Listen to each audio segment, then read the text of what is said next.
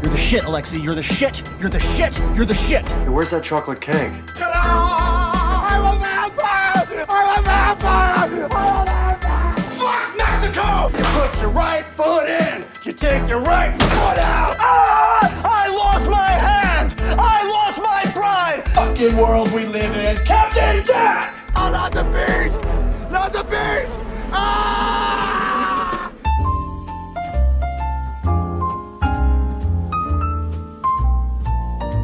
Bienvenidos a Nostalgia Cinema, este nuevo espacio donde vamos a hablar de cine.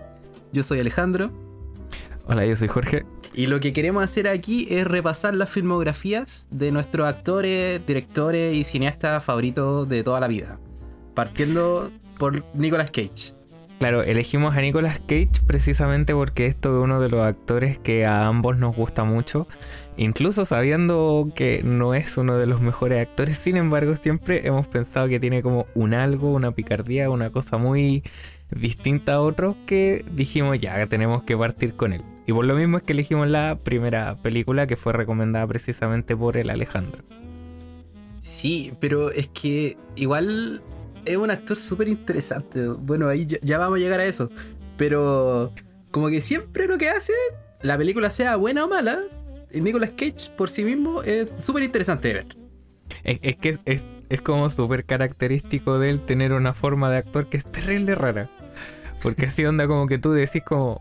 Es, que de hecho eso era lo que estaba pensando el otro día, ¿por qué cae tan bien? Porque es como... eh, Es como ver al buen feo metido en un lugar donde están como todos haciendo weas muy bacanes, que me refiero que es como el cine. Onda como que él actúa raro, tiene unos gestos así como súper... Que, no entendís, pero el loco igual está ahí, pues entonces como que tú engancháis por ese lado como que lo veis muy normal a él para estar en las situaciones en las que se te presenta. De hecho, de la otra película que habíamos conversado, ahí lo noté, precisamente, en donde él tiene un... como que tú lo veís y no te parece así como, oh, un actor así súper impresionante, sino que como que tú lo veías así como, ah, buena flaco, a ver qué le pasa. una, una cosa así. Y ya bueno, con, con su cualidades actorales que le da el sabor de Nicolas Cage. Completamente. Bueno, dentro de nuestras intenciones también, como decía, vamos a repasar filmografías de cineastas, de actores. Incluso estaba pensando que podríamos llegar hasta de directores de fotografía. Siento que sería interesante como revisar películas basadas solo en la foto. Sí, sería bueno. Hay, hay hartas películas a las que se le podría pegar una revisa bien buena. Sí. Y bueno, como tampoco tenemos tiempo como para verlas todas, lo que habíamos pensado, lo que yo le había dicho a Jorge, es que tomáramos cuatro películas de una filmografía, como que representara distintas épocas y distintos como... Claro, alguna etapa que lo diferenció, no, no sé. Pero películas que cubran como los distintos cuadrantes de lo que es su carrera. Como que haya sa- sabores de todo. Claro, y, a- y aparte también involucrado un poquito con el gusto personal de cada uno, obviamente como para Claro. darle lo, lo suyo, Sí. lo suyo, lo propio. Entonces... Oye, ¿Qué? Claro, o sea, nada, pues que en el fondo vamos a partir de estas primeras películas revisadas, analizadas, comentadas, que van a ser de Nicolas Cage, que en esta ocasión es Vamp- Vampire Kisses. ¿Kisses? ¿Cómo? Pro- pronúncialo bien, por favor. Vampire's Kiss, el beso del vampiro. Ah, ya era Vampire. Puta, la estaba confundiendo con un, con un anime, weón, que, que vi hace años atrás. Ya, Sí, eh, vamos de- a... detalles técnicos. Vamos a hablar de esa película, pero antes de eso también vamos a recomendar alguna otra cosa que, que hemos estado viendo como para empezar a, a sacar conversa, Ah, claro. a lubricar la conversación. Ya, no sé, tú por ejemplo, ¿qué, qué hay estado así como viendo o recomendando? Sí, bueno, yo quería hablar y de hecho te quería recomendártela. No sé si tú la has visto, pero es, es un especial de Netflix ¿Ya? que se llama Inside, de Bo Burnham.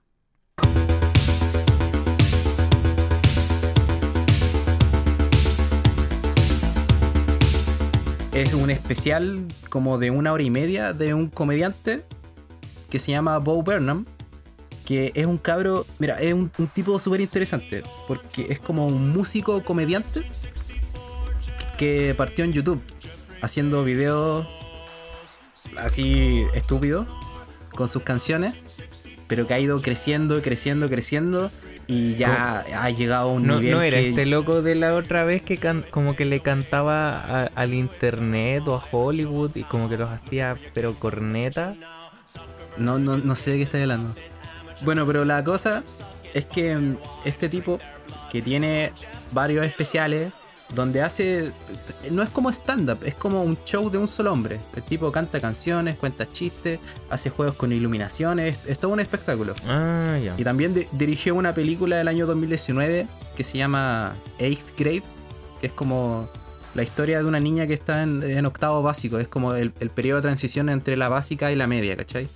Y esta, esa película también es súper buena. Y ahora se tiró con esto, que es básicamente lo grabó durante la pandemia, estando solo en la casa, completamente solo. Y lo bueno que tiene es que solo a un nivel técnico es, es increíble. Porque el- el jue- y por eso yo te la quiero recomendar a ti en especialmente. Porque yo sé que, mira, a lo mejor no es tu tipo de humor o no te gusta, pero lo que hace con las luces a un nivel técnico de verdad que es impresionante. Ya, ahí entonces me, me tenéis que dar bien cómo se... Sí, sí, yo, yo te digo después. Y entonces a nivel técnico ya es súper bueno, pero también es como súper inspirado en las cosas que dice. Habla como de cómo la internet está afectando a, nuestra generación. Eh, El, el tipo como convierte toda la depresión que conlleva estar encerrado durante la pandemia y la hace arte, la, la convierte parte del show y el tipo como que eh, entrega todo en el especial. Y es súper bueno. Para mí encapsula perfectamente lo que fue la pandemia. Como que de aquí a muchos años vamos a, volver a mirar este especial como eh, para decir, sí, así fue la pandemia, así me sentí durante la pandemia. Ya, qué buena. Sí, no, es súper O sea, eh, es súper fuerte y piensa que es un especial de comedia. El especial de comedia más deprimente que he visto. Pero es que precisamente, o sea, una de las cosas que, que me explicaron a mí, de, de que es de lo más difícil de la comedia, es que para que tú te puedas reír naturalmente, tenés que bajar el tema a, otro punto. Pues ponerte nostálgico, melancólico con algo. Y ahí es cuando tú salís con otra cosa, pero por eso la comedia es tan difícil, porque la tenés que trabajar con otras cosas igual. Entonces, si una rutina así como decís tú, una, una presentación, tendría que ser buenísima. Me, me tinca bastante. Ya. ¿Y tú de qué de qué quieres hablar? Conságrate. Bueno, yo puntualmente porque la quiero mencionar ahora antes de que se haga más popular o más conocida. Y en mi ratez, que yo no solo veo películas, sino también veo anime. Juego algunas cositas por ahí. Todos vemos anime. Ya a este punto ya todo el mundo ve anime. Claro, ya, ya no es popul ya no es ser de tan niño rata. Pero yo sé que tú no la has visto y hay muchas personas que aún no la han visto, pero se está haciendo conocida de poquitito, que es Tokyo Revengers.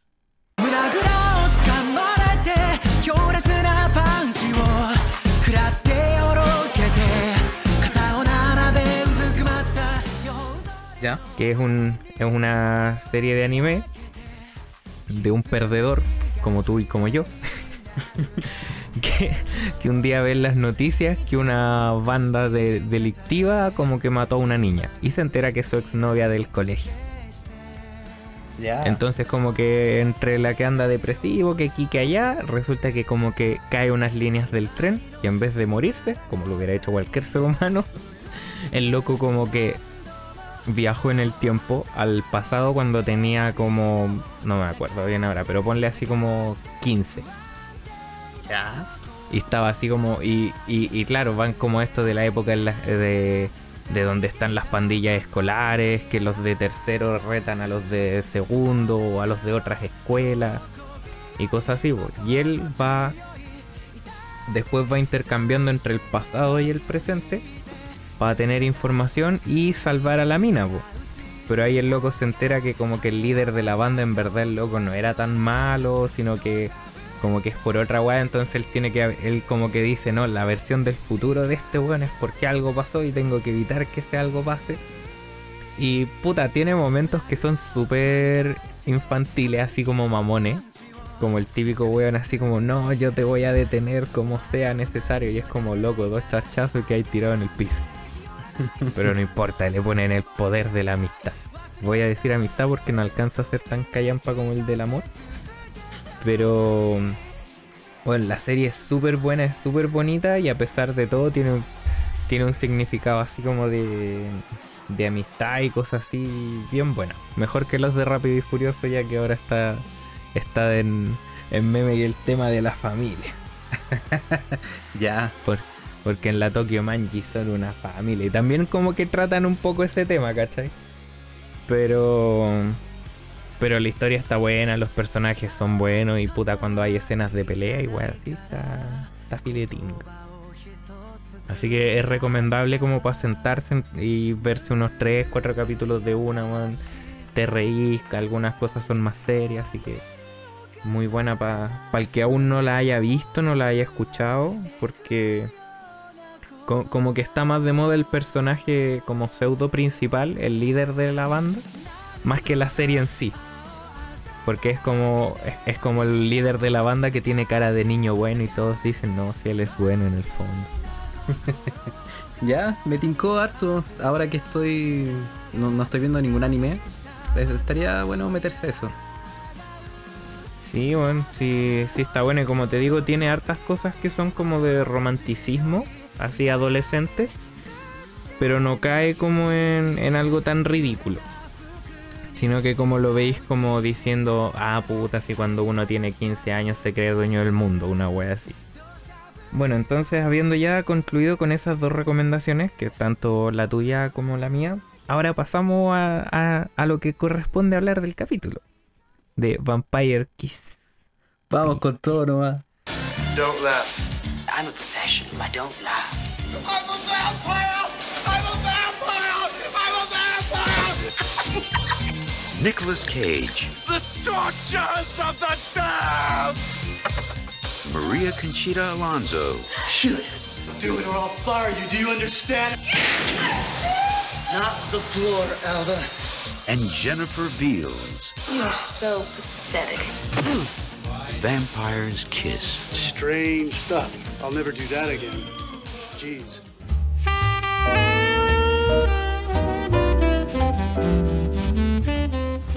Vampire's Kiss es una película de 1989 dirigida por Robert Bierman. Voy a leer la sinopsis que dice Film Affinity. Un agente literario de Nueva York empieza a comportarse de forma muy extraña a raíz de la visita de una misteriosa joven. Está obsesionado con la idea de que la joven es un vampiro y que ésta la ha mordido. A medida que las visitas se repiten, aumentan sus trastornos. Ya. Entonces, con la pregunta que te había hecho, ¿tú por qué elegiste esta película entre las otras que ya habían que eran un poquito más antiguas igual, pero obviamente con un Nicolas Cage joven aún? Sí, me parece que tiene como 22, 23 años Nicolas Cage en esta película. Sí, sí, era súper chico igual, de entre todo. Eh, sí, mira, antes de esta película ya se había hecho con un par de películas súper buenas. Había eh, eh, hecho Racing Arizona, que es una película de los hermanos Cohen, que me gusta mucho, es súper buena. Que ahí Nicolas Cage prácticamente hace el pájaro loco. Eh, Si tú buscas una foto de Nicolas Cage en esa película, es el pájaro loco. ya, dale. con una camisa hawaiana. Pero mm, eh, como estamos revisando la filmografía, había que elegir una de estas películas de su época temprana. Y yo la elegí en verdad. Yo nunca la había visto. Yo no sé si tú habías escuchado hablar de esta película antes. Eh, sí, pero tampoco nunca la había visto y porque las veces que escuchaba era precisamente por su actuación particular. Sí, yo la conocía solo por los memes. Y por eso la elegí. Por los memes. Por la foto y GIFs. Por todos los GIFs que han hecho de Nicolas Cage. El 80% es- salen de esta película. Es que tiene, bueno, em- em, puta, no sé si decirse una actuación increíble porque o, o- o realmente es como muy rancia, pero le sale muy bacán. Es que... La- sus caras son... Es que es ahí lo que pasa. Yo pienso que Nicolas Cage. Bueno, mira, si yo hubiera visto la película por mi parte, como que lo hubiera visto, me hubiera reído y lo hubiera olvidado. Pero como lo estamos viendo para, para hacer este podcast, para conversarla contigo, como que le empiezo a dar otras vueltas. Entonces, en verdad, estaba pensando de que Nicolas Cage es, un- es uno de esos actores que como que intenta empujar la actuación hacia otros lados. Como te digo, eh, hace cosas súper interesantes y de verdad cuestiona, a mí me hace cuestionar lo que considero una buena actuación. Ya, co- como, que su actuación no es porque él sea así como zafado nomás, es como planeado por parte de él. Completamente. Es que como te digo, eh, estamos acostumbrados, yo creo, por eh, debe ser también por cosas de los Oscars, como relacionar una buena actuación a alguien que da como algo súper dramático, que, que puede llorar cuando es necesario. Y, pero Nicolas Cage lo que hace acá, eh, yo lo encuentro tremendo. O sea, el tipo es como una caricatura, salta por todos lados, pega como en el aire, da los gritos. Es, la interpretación de él. po. Sí. No, y de hecho, a, mí me da mucha. mu- mucha risa el hecho de que eh, él, bueno, a pesar de que tiene esta actuación súper rara, tiene caleta de película. Tu- obviamente tuvo su momento en el que es- este bajón que ahora lo está como retomando después de hartos años de no haber salido como en nada muy conocido.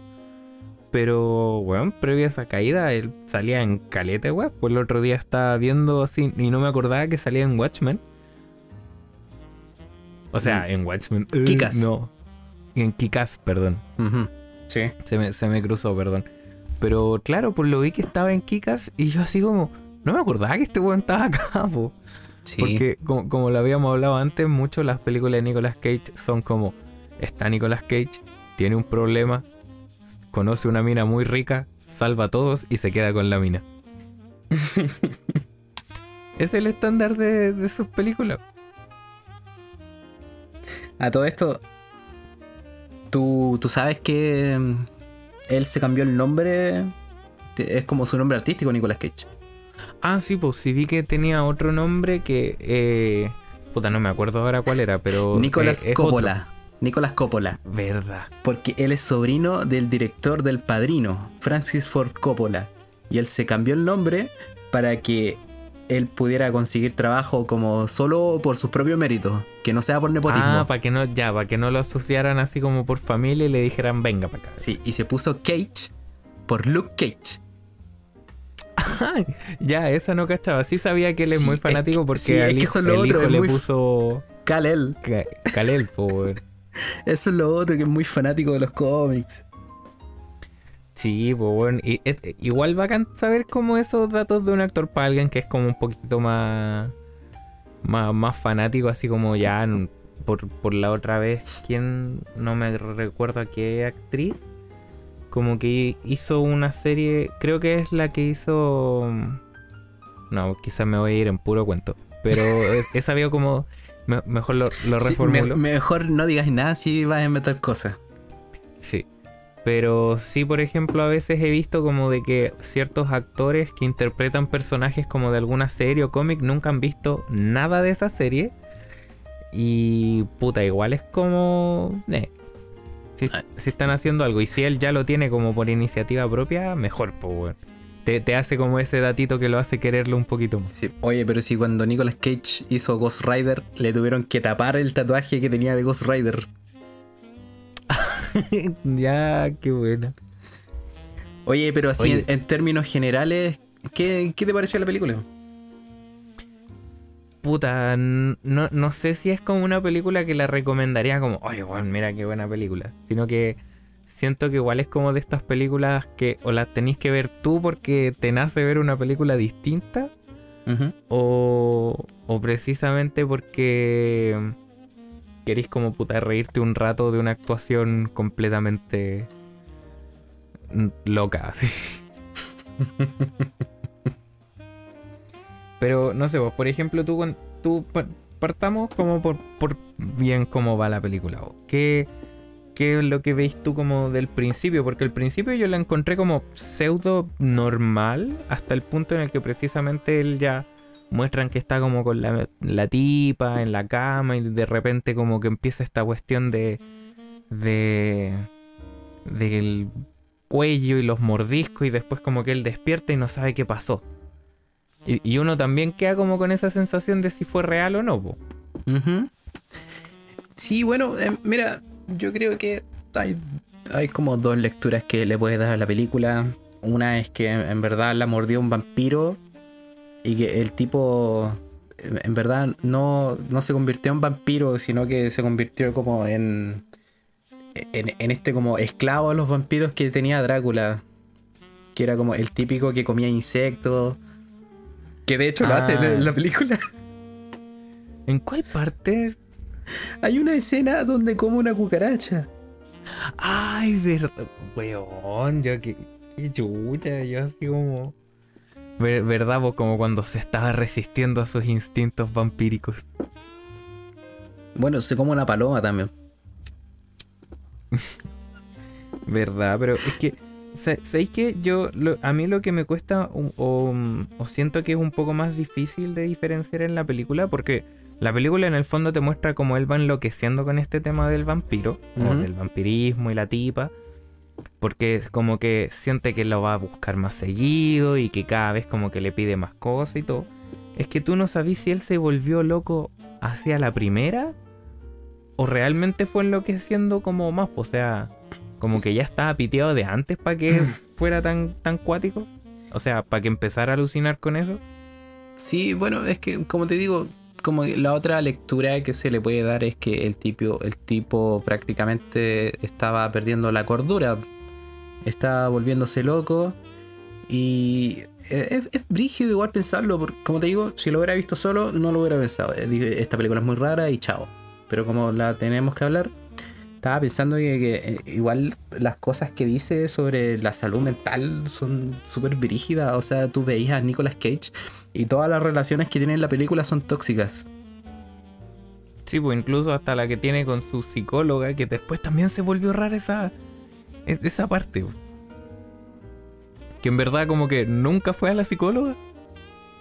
No sé, to- todo muy confuso, en verdad. Nunca fue, o, o- o esa última escena fue una alucinación con la psicóloga real, pues, ¿cachai?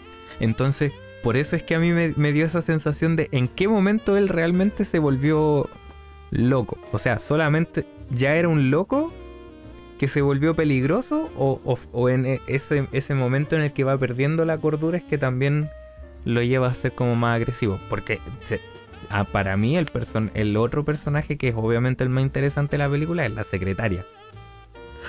Oye, pobre secretaria, por las cosas que le hace. Weón, es horrible. Yo veía así como, weón, esta película saliera ahora, Nicolas Cage pierde de nuevo su carrera por todas las funas que le harían, weón. No sé, pero es que, ¿sabes qué parte es súper chistoso? Porque eh, Nicolas Cage. eh, Es, es que como, como la cosa parte es súper chistoso, pero después se pone cada vez más oscuro, más oscuro y, y ya, eh, no, ya no y era aparte divertido verlo. Y, aparte que el weón juega como con una especie de romance con ella, como una weá rara, como que para ponerse en la buena como que la coquetea y después de nuevo así, ah, basura, ta, chachazo. Sí, aparte, no sé, es- súper raro todo porque como que eh, el tipo se sube arriba de los escritorios, la sale persiguiendo por todos los pasillos del trabajo hasta que llega al baño y después es como como que los otros jefes se están muertos de la risa. Sí, y- se y ríen la- con la situación. Sí, po, y la otra secretaria, como que lo único que dice, ay, él es súper excéntrico. Y sigue así como tipeando en su máquina de escribir. Es como que nadie ve la injusticia por la que está pasando y es súper Claro, terrible o, ver o eso. incluso si no, si no me equivoco, él igual es... O sea, hasta antes de estar como todo destrozado por, por no dormir y toda esa juega, él se supone que es como bastante galán, en teoría, dentro de la película. Como Claro. que sí, como que él va a una fiesta, así onda, coquetea un rato y pa, le salió. ¿O será solo por su poder adquisitivo que tenía hasta ese momento? No sé, y aparte, ¿qué, ¿en qué género tú metes esta película? ¿Es un drama? ¿Es una comedia? ¿Es terror? Eh, Porque yo, yo siento que hay, hay como una, hay una disonancia en- entre la actuación de Cage y lo que es la película. Como que la película, eh, o sea, el director está haciendo una película y Nicolas Cage está metido en otra película. Y la estáis viendo las dos al mismo tiempo. Sí, o sea, es que yo creo que si hubiera sido una actuación más seria, hubiera sido como una película súper dramática de un weón que pierde la, la- la razón por una obsesión con los vampiros. Pero... Pero la actuación de él es como una caricatura, incluso yo sentía que era casi como una burla de repente, como a los tipos poderosos. Sí. Así como, como, ja, a ver si tu plata te salva de estar cagado al mate, pues, weón. Eh, Es que es como. Es parte de esta cultura de, de los 90, de como el tipo oficinista con el traje, que ah, como que... lo- eh, eh, de hecho, estaba pensando cuando lo estaba viendo, esto iría muy bien con American Psycho. Sí, Es, es- es- es como exactamente lo mismo que American Psycho.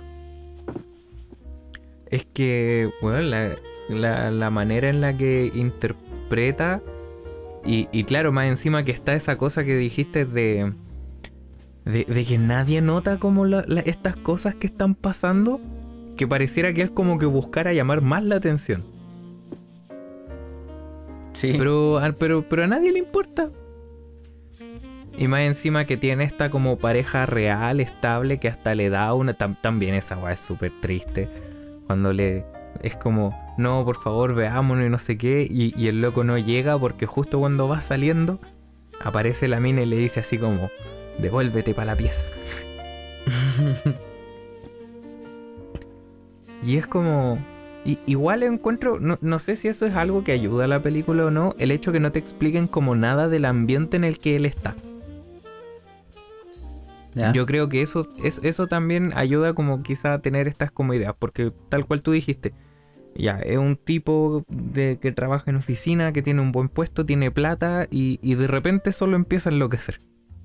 Listo, eso, es lo, eso lo entendiste en los primeros cinco minutos de película y nunca más se toca el tema. Todo lo demás es como ya se va volviendo loco.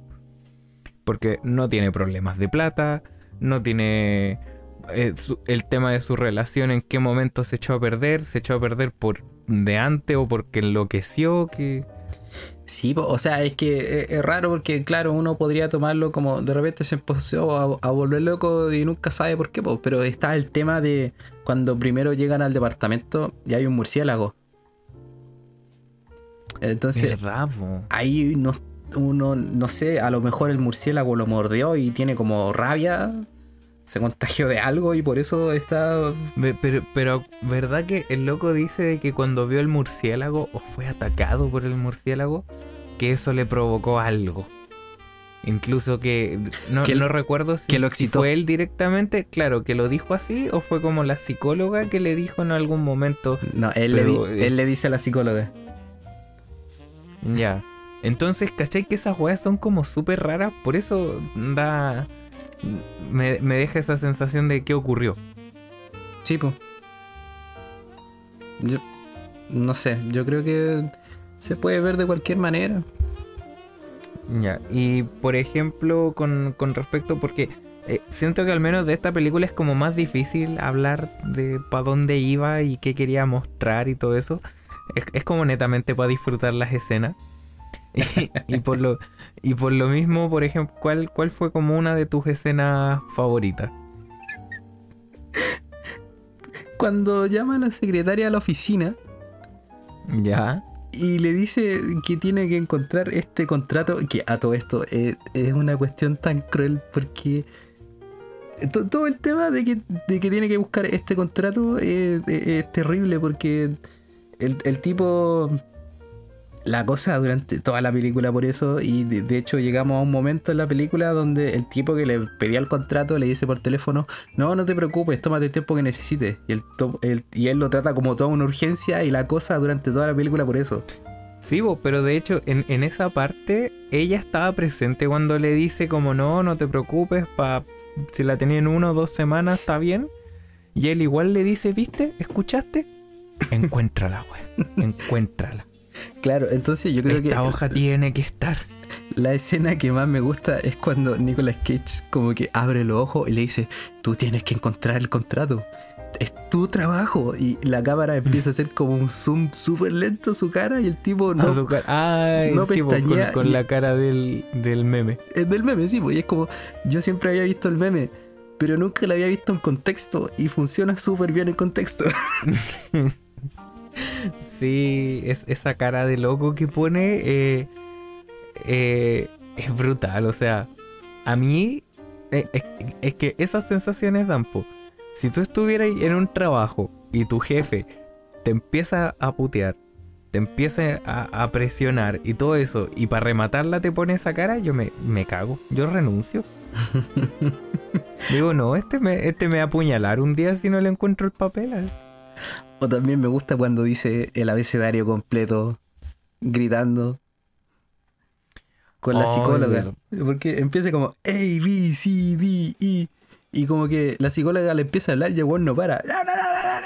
Y lo dice completo. Y es como tremenda escena también. ¿Por qué mierda hace eso?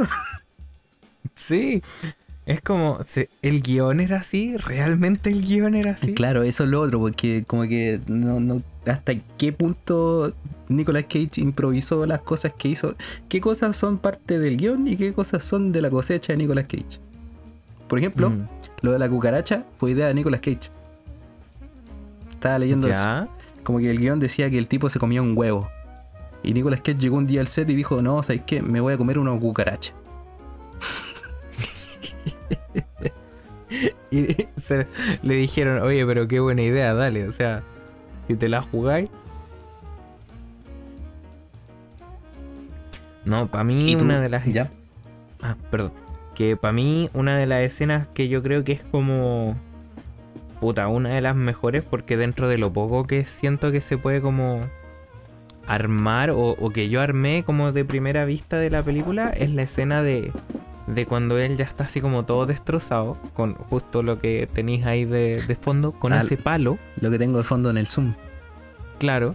Y, y él está como hablando con la psicóloga y de repente aparece como otro tipo y, como que e- esa parte es, es la que yo te decía, era como alucinó todo, alguna parte, y ahí tú veis que es como que era lo que realmente quizás a él lo estaba como volviendo loco. Y era como ese sentimiento de soledad que se tenía que autodestruir y que no se sentía como preparado para hacer ciertas cosas. Pero, pero no, sí, ahora sí, porque él al fin se veía enamorado y, y como era un vampiro podía hacer todo lo que lo que él quería. po. Y, y- y de hecho también la escena anterior, que esa... Weón, cuan- cuan- cuando va así como por la calle gritando, soy un vampiro, soy un vampiro.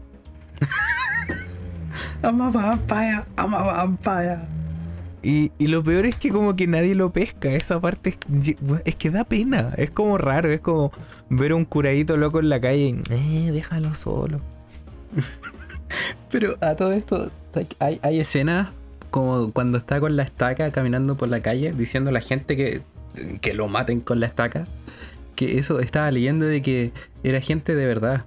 Como que pusieron la cámara así súper lejos y dejaron que Nicolas Cage corriera por las calles molestando a la gente.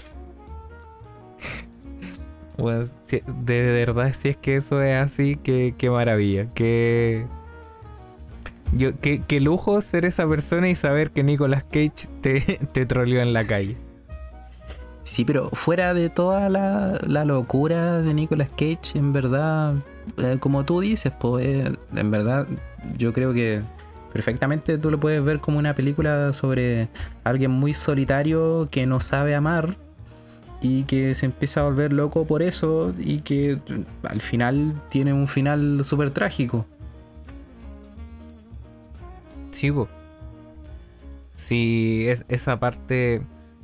por- porque, claro, ahí des- eh, va en cuando ella ya no quiere ir más a trabajar. Y ahí, como que recién toma una acción un poco más drástica, que es la de contarle como a su hermano. De decirle, oye, que aquí hay un problema y todo, porque también lo que te decía, él la fue a buscar. Él, él como que le coqueteaba y cuando conseguía que ella ya le dijera que sí, volví a ser el mismo pelotudo de siempre. Y ahí es cuando ella le dice, no, mira, pasemos a este lado y le avisa al hermano cuando le pide las balas. Claro. Y que, Que este ahí otro le como que, que juega de nuevo con esto de no saber si es verdad que es vampiro, si es mentira, porque te muestran de que las balas son de salva. Sí, po. Entonces, Y, y, y él al recibir los tiros, él, él se cree inmortal, po. sí, po. Entonces, Y ahí, pero- en verdad, está todo en su cabeza. Es que más encima hasta esas cosas como medias locas, igual las juntaron súper bien en la película. Como que ar- armaron todo para que su locura fuera empeorando cada vez. ¿Qué más? No sé qué más, pero mira, de hecho, por lo mismo, por lo mismo de, de- que estamos ya quedando como medios cortos con la idea de esta misma película. ¿Es algo que tú recomendarías como a una persona normal o si la tuvierais que recomendar? ¿A quién? Que no sea yo. Eh, no sé. Probablemente la pondría así como si estoy como con algún amigo y diría, oye, mira, ¿queréis ver esta película donde Nicolas Cage hace un montón de estupideces? Así sería como medio joda para reírnos. O sea, sería una película que veríais curado a la una de la mañana. Sí, yo creo que ese es como el mood de la película. Sí, no, no da como para... De hecho, ni siquiera es como... Pero no es porque sea mala, pero tampoco No, da no como para decir... No, no da como para un domingo en familia tomando oncecita. Oye, veamos esta película. No. Pero es que es- es súper bueno presenciar todo lo que hace Nicolas Cage acá, pero yo siento que a nivel cine, como que el trabajo detrás de cámara no, no está a la altura. Siento que eh, lo único destacable acá es lo que hace Nicolas Cage y de hecho tú te ponías a ver y el director nunca volvió a hacer una película notable, destacable. El guionista tampoco. Antes había escrito un guion con Martin Scorsese, pero después de acá, así, nunca más. Entonces, como el, el único que salió bien parado es Nicolas Cage. Y con, Ah, claro. po. con buena. con gran razón. Sí, porque si lo, lo veis de ese lado, eh, los otros no, no, no continuaron. Es- Este fue un ascenso para Nicolas Cage de... No, de, de hecho. No, O sea, de- no- de hecho, no- iba, no desde iba acá, bien, pero- Iba súper bien. Y de repente, eso estaba leyendo también. Que como que su. Su agente le criticó, le aconsejó que no tomara esta película. Porque el tipo iba con hitazo tras hitazo tras hitazo. Y de repente quería hacer esta película que era súper independiente. La dirige un tipo así como que nunca había hecho una película antes. Pero igual es un testamento a, al- a lo que es Nicolas Cage para elegir como a- proyectos. a su trabajo como actor. Claro, porque el tipo le gustó el guion y quiso poner su nombre y gracias a eso, en verdad, yo creo que se pudo hacer. Porque esto era como un grupo de, de puros nadies que querían hacer una película. Puros locos que juntaron la plata y dijeron, hagamos algo. No, está bien. Eso en, to- en todo caso, igual está bien que salgan películas así por, por la, la antigüedad de la película y todo. Eh, igual sal- sal- yo siento que en esos años salían muchas películas como de este estilo. Ahora igual siguen saliendo películas con súper bajo presupuesto, pero el tema es que no se arriesgan a hacer... Yo creo que una película como esta no volvería a salir.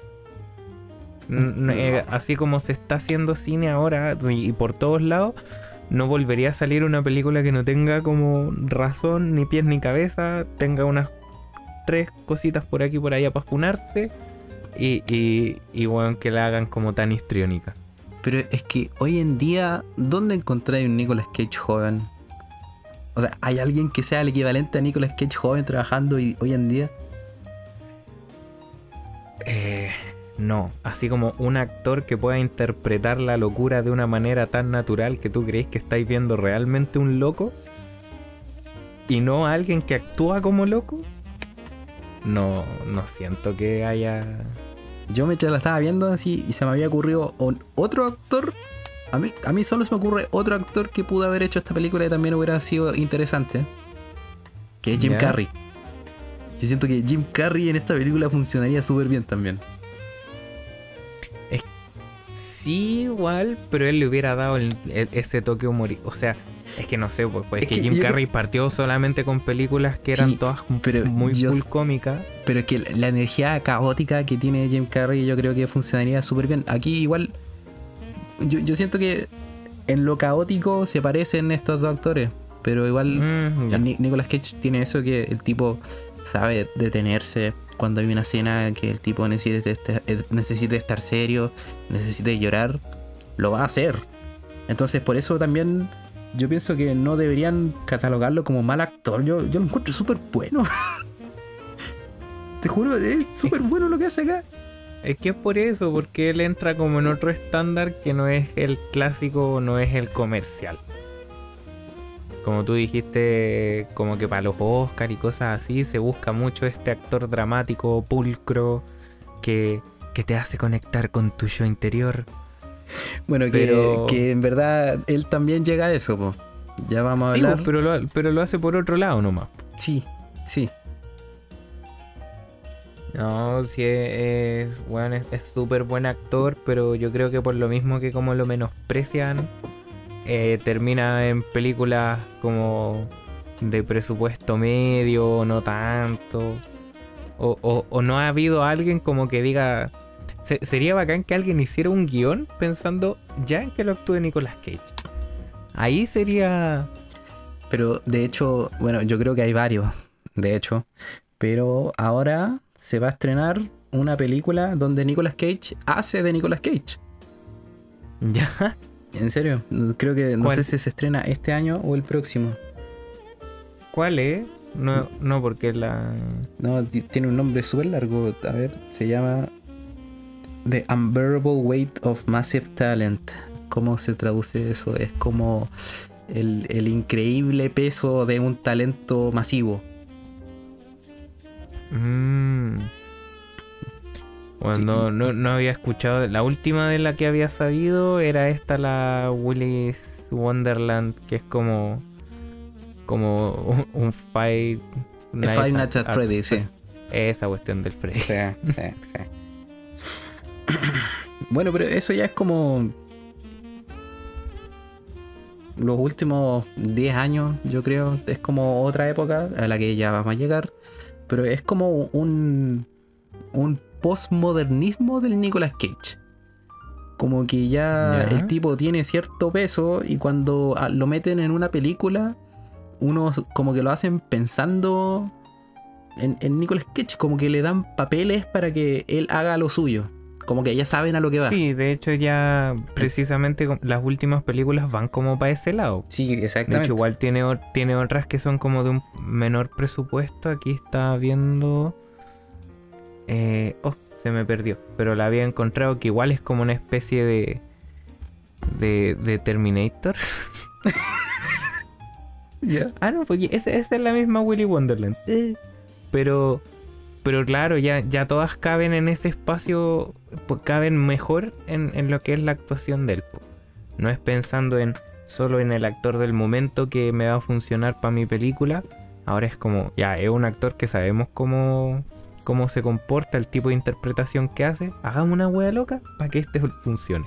Sí, pues, sí, te- son puras películas de género, como películas de, de terror, de ciencia ficción, de acción, cosas más interesantes. Pues nadie le va a dar eh, el drama de un monje del siglo XVIII a Nicolas Cage. Aunque ahora que lo pienso, No. eso igual estaría súper bueno.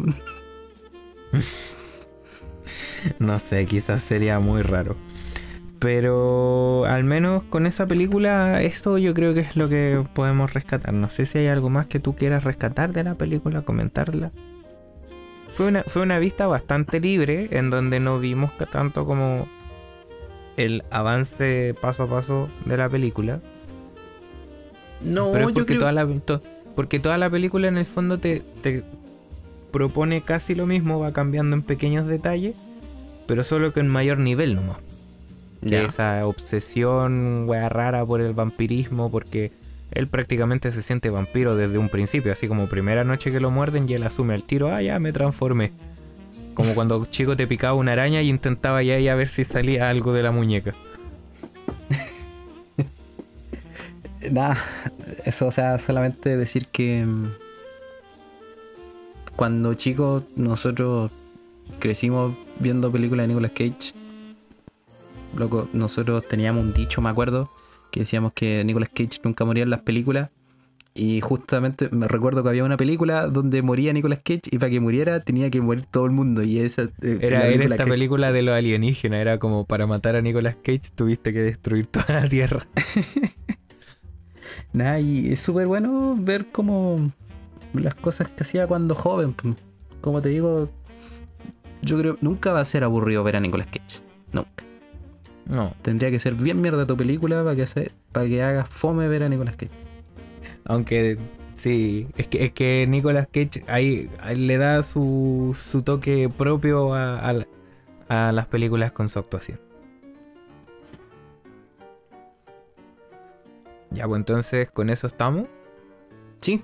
Estaríamos listos con esta película. Y volvemos la próxima semana. Sí, con otro seguimos con Nicolas Cage, nos quedaría este, tres más. Pero eso, entonces ahí estaríamos por ahora, a los que nos escucharon. Espero que sea más de dos personas en un principio, Mira, pero con, con yo- ánimo ahí para... sí, con tal. Mira, si vamos a ver películas y las converso contigo, yo ya me doy pagado. Bien agradable igual. Sí, sí, ahí le vamos a ir afinando más cosas, poniendo más ganitas. Ya, Así eso. que ya, eso, eso sería. Nos despedimos. Despídete, Ale. Me despido, soy Jorge. Y esto fue Nostalgia Cinema. Buenas noches.